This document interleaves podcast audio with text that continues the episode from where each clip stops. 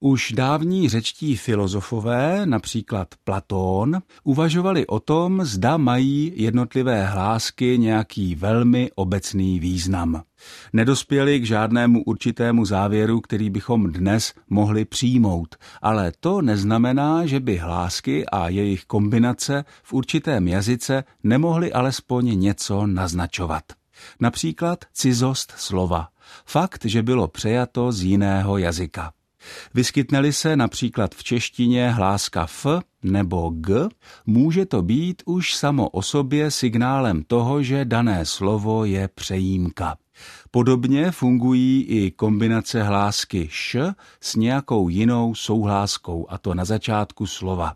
Srovnejme výrazy jako škrpál, škuner, šlágr, šlichta, šmakovat, šmelit, šminka, šmíra a podobně.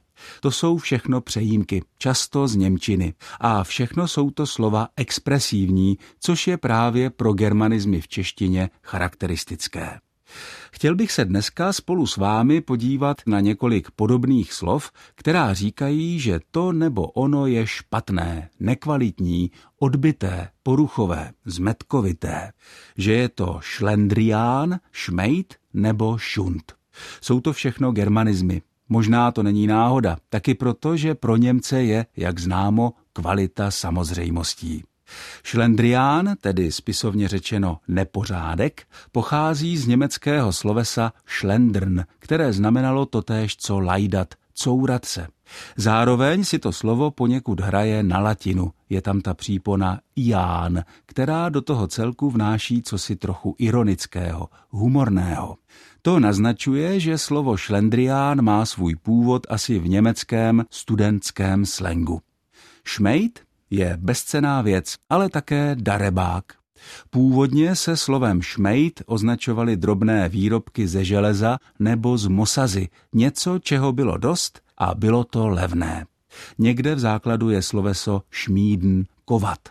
Zajímavé je slovo šméčko, které znamená totéž co podvod nebo podraz a které je celkem frekventované i mezi dnešními mladými lidmi. Slyšel jsem třeba větu, za tohle šméčko jsem dala dva táci, která by se dala přeložit jako za tenhle podvod, tedy bezcený výrobek nebo službu, jsem zaplatila dva tisíce. Šméčko je slovo, které je doloženo už dávno v brněnském Hantecu, který hojně čerpal z jidiš a z hebrejštiny. Jde ovšem o podobu adaptovanou do češtiny pomocí přípony čko. Ta umožňuje, že se toto slovo dá skloňovat. Původnější podoba zněla šmé. To bylo slovo neskloné a v lístkové kartotéce k příručnímu slovníku jazyka českého je doloženo už od 40. let 20. století.